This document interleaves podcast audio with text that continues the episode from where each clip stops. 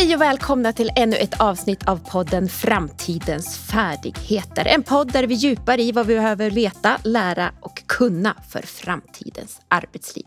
Jag som leder podden heter Ann-Therese Enarsson och jag jobbar på Futurion. Idag så har jag kanske en av Sveriges mest eftertraktade och populära personer med i podden. Jag är jätteglad att du Fredrik kan vara med oss här idag. Välkommen! Tack så mycket. Vem är du? ja, Fredrik Heinz heter jag. Jag är professor i datavetenskap vid Linköpings universitet där jag forskar på AI och autonoma system. Eh, men jag är också med i många nationella och internationella sammanhang. Eh, men eh, framförallt så tycker jag det är jättekul det här med att hur kan vi öka förståelsen för vad AI är? Hur kan vi förbereda människor för den framtid som kommer eller snarare den framtid som redan är här idag? Och självklart så är det här med jobb och utbildning extremt centralt för det. Absolut, där satt du fingret på många av våra utmaningar framöver. Men jag är ändå nyfiken på dig som forskare och djupt insatt i AI. Vilka spännande forskningsprojekt arbetar du med just nu inom AI? Vi jobbar med flera olika projekt, men det som kanske är mest relevant och intressant just nu är ett projekt som heter Trust LM, eh, där vi då ska ha fått ett EU-projekt eh, som jag leder då från Linköpings universitet kopplat till hur kan vi få mer faktabaserade och mer tillitsfulla eh, AI-språkmodeller. Och vi vet ju, men det finns ju redan i Sverige en GPT-SV, en svensk språkmodell. Så att vår tanke här är hur kan vi bygga vidare både på den här svenska språkmodellen vi har även med diverse andra länder i norra Europa kring hur kan vi ta nästa steg?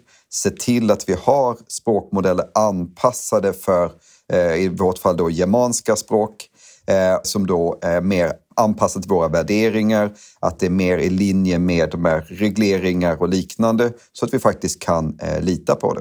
Är du lika orolig som många av de AI-profeter och framstående internationella forskare är på området för den desinformation och förskjutning i värderingar som AI också har mycket bidragit till men vad man framförallt befarar att kunna bidra till? Jag tillhör inte de som är särskilt oroliga för de här mer vad säger, existentiella riskerna.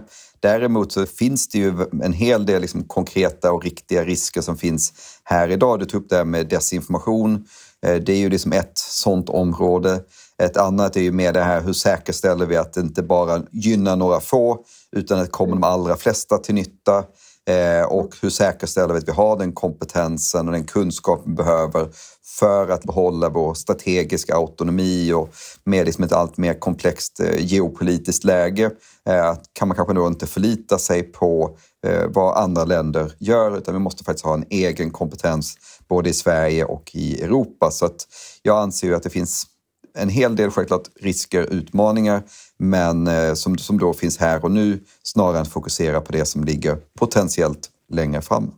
Hur väl rustade tycker du vi står i Sverige när det gäller liksom en bred AI-kompetens och medvetenhet kring de här riskerna som du jobbar med?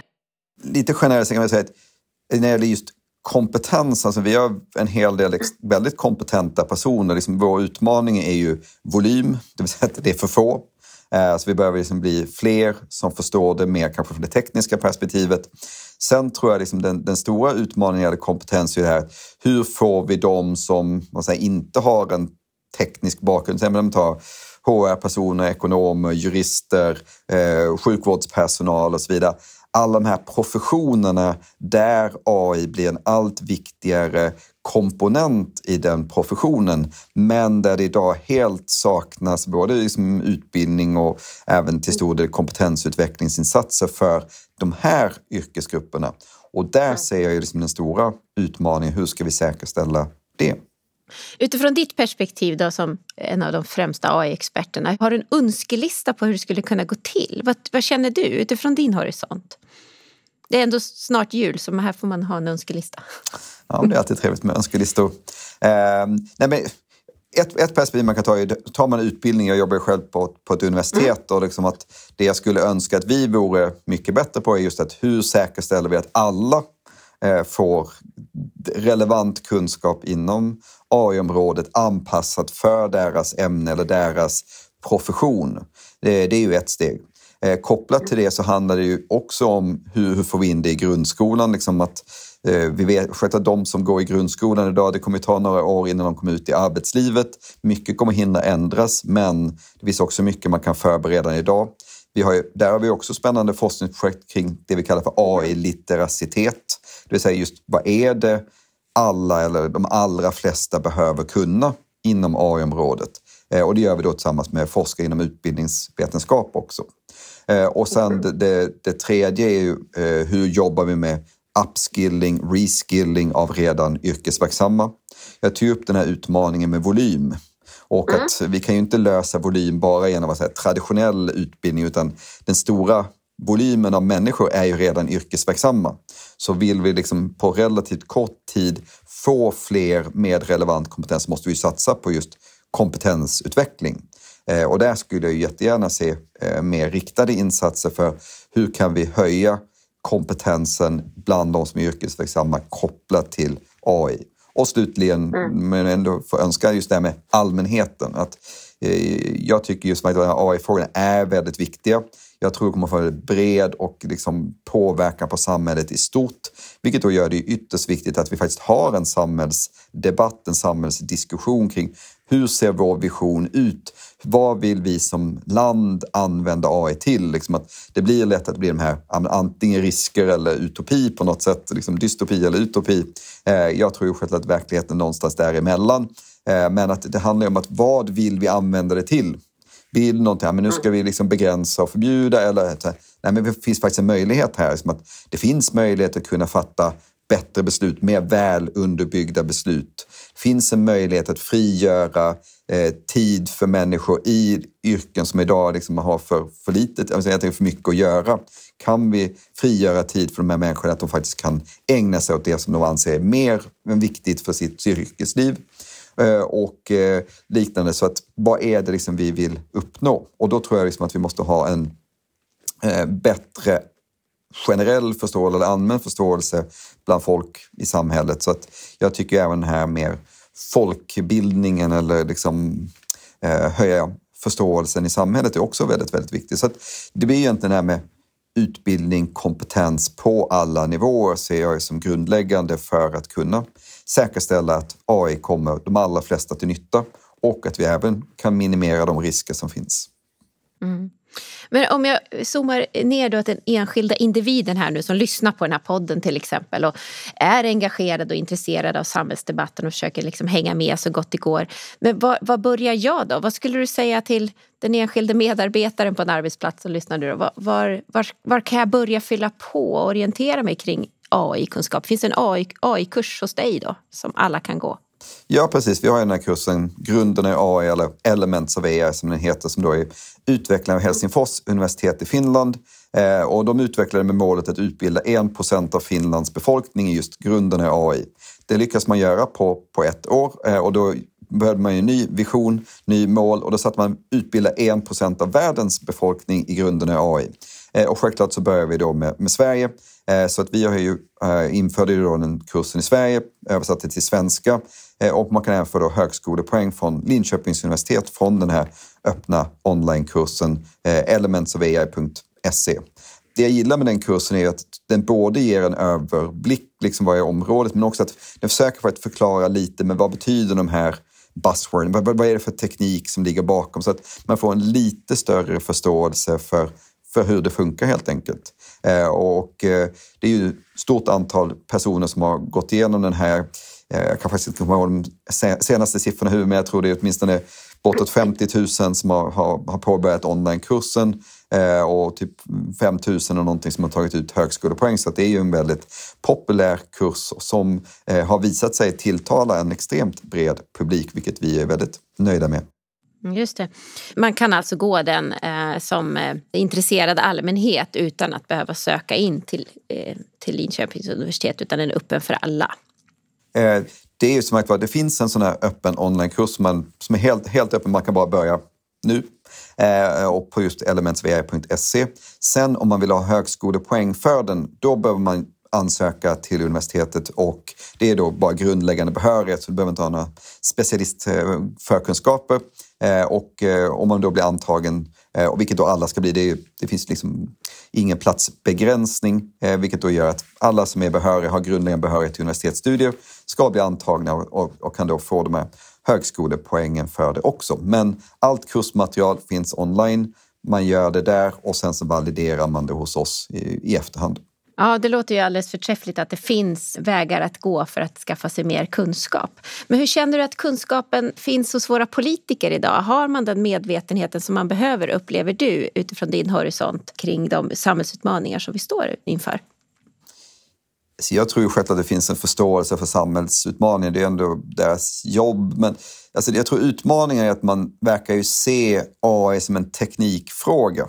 Eh, och, ja, okej, nu blir det en, eh, ja, nu blir en teknikfråga eller kanske en utbildningsfråga, liksom om det nu, ja, nu är fokus på utbildning. Och jag tror att här blir det liksom utmaning. Man måste se det mer som Eh, om man nu jobbar med arbetsmarknadspolitik, liksom, hur skulle AI kunna hjälpa mig att lösa de utmaningar vi står inför där? Eller om det nu är eh, säkerhetsfrågor, hur skulle det kunna liksom vara en del av lösningen för det? Att man snarare ser det som ett verktyg att eh, försöka lösa och adressera de här stora samhällsutmaningarna vi står för snarare än som någonting smalt och specifikt teknikfråga. Det är liksom vad jag skulle önska att man lyfter blicken lite. Samtidigt tror jag en utmaning är just att det, är, att det går mycket på tvärsen och, och att om man kollar liksom på hur myndigheter och departement och så vidare är uppbyggda så är de ju väldigt specialist och smala liksom och det, passar liksom dåligt ihop. Eh, vilket gör att man måste liksom samarbeta. Så att det här med samarbete är ju också en annan nyckel utöver att se det som en möjliggörare för att faktiskt kunna få konkret nytta av det. Mm. Eh, I tidigare poddavsnitt eh, så intervjuade vi en person som berättade mycket om hur Sveriges departement och organisationer är uppbyggda och just lyfte lite av den problematik som du eh, också lyfter nu, det vill säga att vi bygger våra organisationer utifrån ofta stuprör och sällan för samarbete. Och att det är en utmaning att anpassa våra organisationer för ökat samarbete i den mer komplexa värld för att vi ska kunna utnyttja möjligheterna med AI på bästa sätt. Men det är den största missuppfattningen skulle du då säga om AI, att det är en teknikfråga? Jag vet inte om det är den största, men det är åtminstone om man från ett politiskt perspektiv så verkar man hamna där. Eh, om man ska ta liksom vad jag ser som är sådana stora liksom, säga, myter kring, kring AI. Så en myt är väl det här att bara för att ett AI-system är bra på en sak så är det även bra på annat. Eh, och, och sådana klassiska exempel, bara för att du har sådana här datorprogram som slår de mänskliga stormästarna i schack eller go, eller sådär, det betyder att ni kan ju inte göra någonting annat. Det enda ni kan mata in i dem är schackbräden eller go-bräden och eh, det, det, kan liksom inte göra någonting annat. Det tror jag är en sån här eh, föreställning folk har för sig, vilket det också gör, och på det med, med risker eller sån här rädsla, liksom, att man tror att ah, men nu är de, datorn superbra på det här. Det betyder att den kommer vara superbra på allting annat också. Och så är det inte, åtminstone inte idag. Eh, så det tror jag är en viktig sak. En annan mm. sån här föreställning är ju att man ska ha perfekta system. Gör den ett enda fel så ja, då är det liksom trasigt. Och, och, det stämmer ju också liksom inte riktigt om man får ta de här storskaliga språkmodellerna. Jag tror ju att skulle man försöka få dem att aldrig säga någonting som inte stämde eller inte säga någonting som inte var helt eh, korrekt. Alltså jag tror då skulle vi få så otroligt tråkiga och mm, oanvändbara system att det inte är meningsfullt. Utan man måste liksom acceptera att det kommer bli lite fel, eller inte fel, men ja, och att det gör ju också att det blir väldigt viktigt att man liksom kritiskt granskar det man får ut från de här systemen. Liksom man inte bara tar det rakt av och liksom bara pluggar in det i någonting annat, utan ja, men det krävs att man faktiskt bedömer, är det rimligt? Är det troligt? Ska vi agera på det här? Och sen kan man göra det. Just det. Och då är du inne på kanske vad en viktig färdighet eller till och med kompetens skulle man kunna säga för framtidens arbetsliv för att kunna liksom använda och få ut det bästa möjliga ur de här olika verktygen och systemen. Och det blir, hör jag då, omdöme och kunna bedöma rimligheten, är det inte så? Ja, nej men, jag säga två saker. Det ena är ju att hur ställer man rätt frågor? Eller formulera sitt problem till de här systemen så att det, det, det, blir någonting som man får ut någonting vettigt av. Eh, det är kanske enklare om man använder just de här språkmodellerna som exempel för att det de är bra på är just att ge svar. Men Eh, det gäller ju då att man ställer rätt fråga eller bra frågor. Eh, man ställer bra följdfrågor för att liksom eh, borra ner sig på det som finns och förbättra det som man får ut. Och sen då, precis som du säger, hur har jag liksom omdömet att bedöma och kritiskt granska det här svaret så att man kan liksom göra en rimlighetsbedömning. Ja, men det här verkar rimligt. Det är, det är inte säkert att man kan liksom verifiera att det är korrekt. Men man kan åtminstone eh, göra en bedömning att men det verkar rimligt och det verkar vara i linje med mina tidigare erfarenheter, mina kunskaper och så vidare. Så just ställa bra frågor och att kritiskt granska svar tror jag blir två viktiga färdigheter.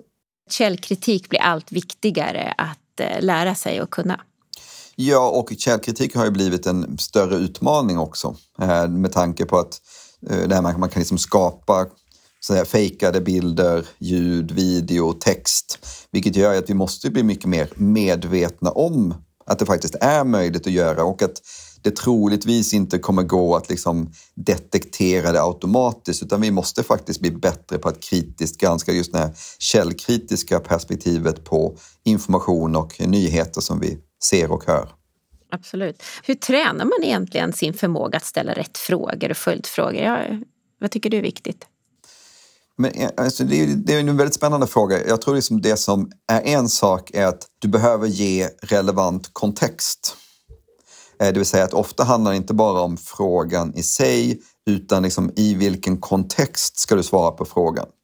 Eh, det vill säga att eh, det är ju samma sak om, om du ska ställa en fråga i en, i en intervjusituation. Så ofta måste du säga men det här är förutsättningarna, vi, vi vill ha ungefär den här riktningen eller de här ämnena vi pratar om. Sen ställer du din fråga. Och att då betyder den som ska svara på det vet, ah, okej, okay, men det är ungefär i den här riktningen jag ska röra mig, den här typen av svar, den här typen av information som, som ni är ute efter och då kan jag anpassa mitt svar efter det.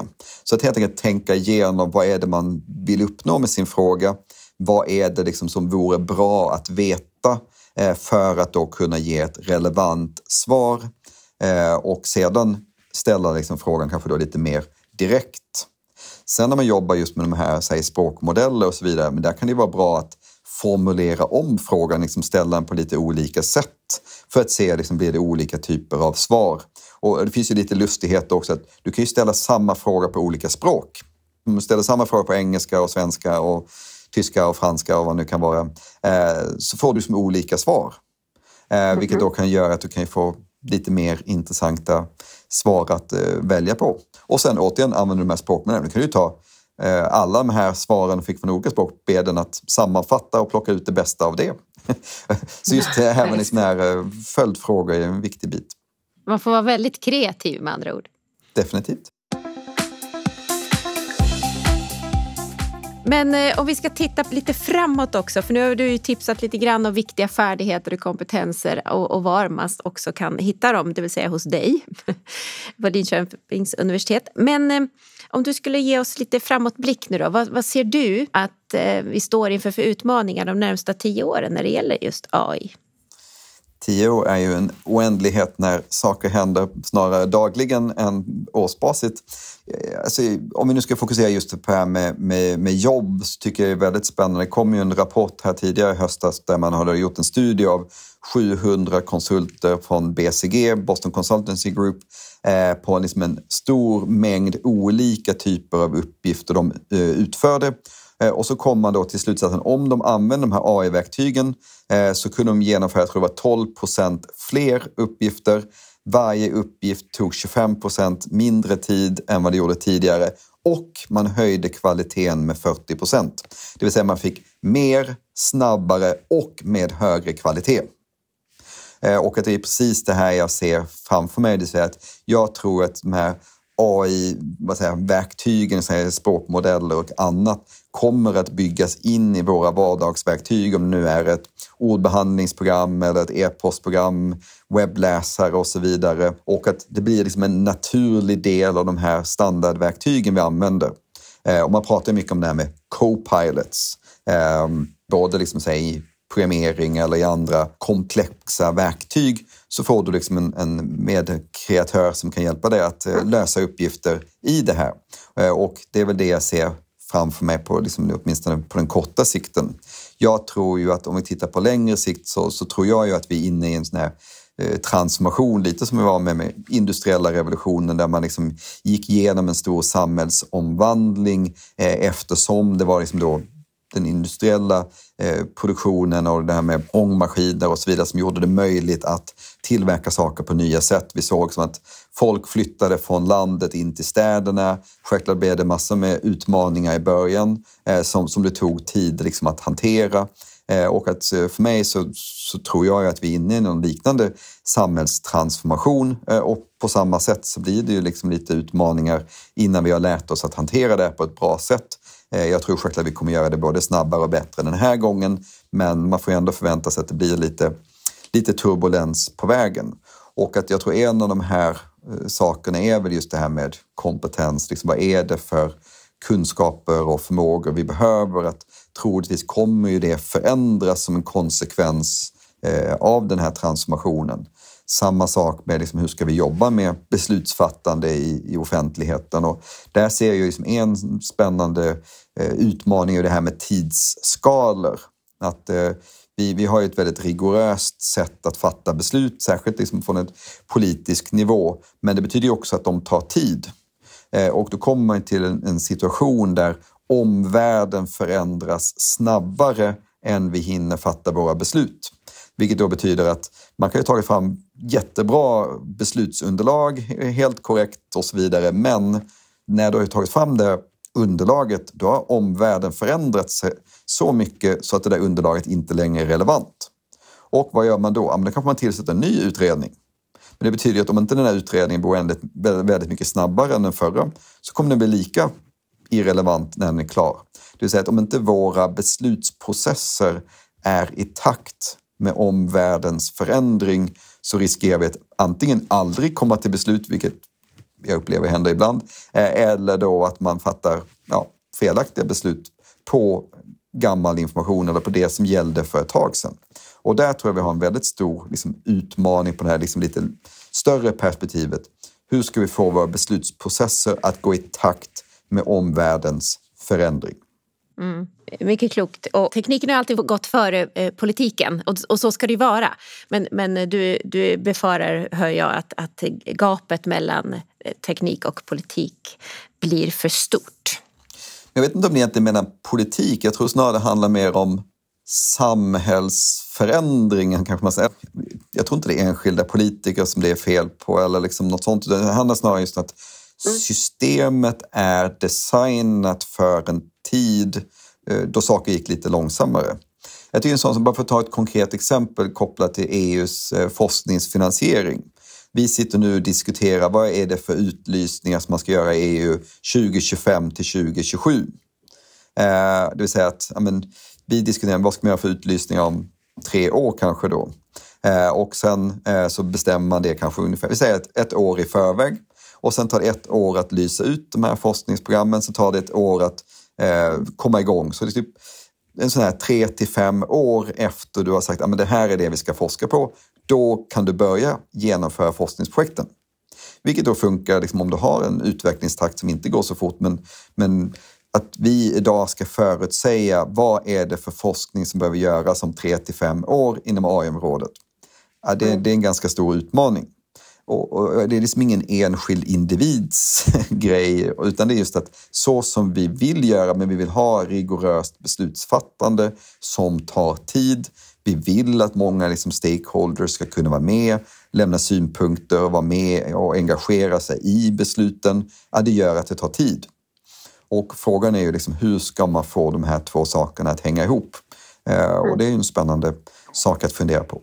Så hur vi ska hinna ställa om och anpassa alla samhällets institutioner till en, en stark transformation, det är det jag hör dig berätta om. Bland annat, ja. Mm. Men du är ändå väldigt positiv. Av alla AI-människor man pratar med just nu så får jag säga att du har en väldigt positiv eh, syn på framtiden ändå.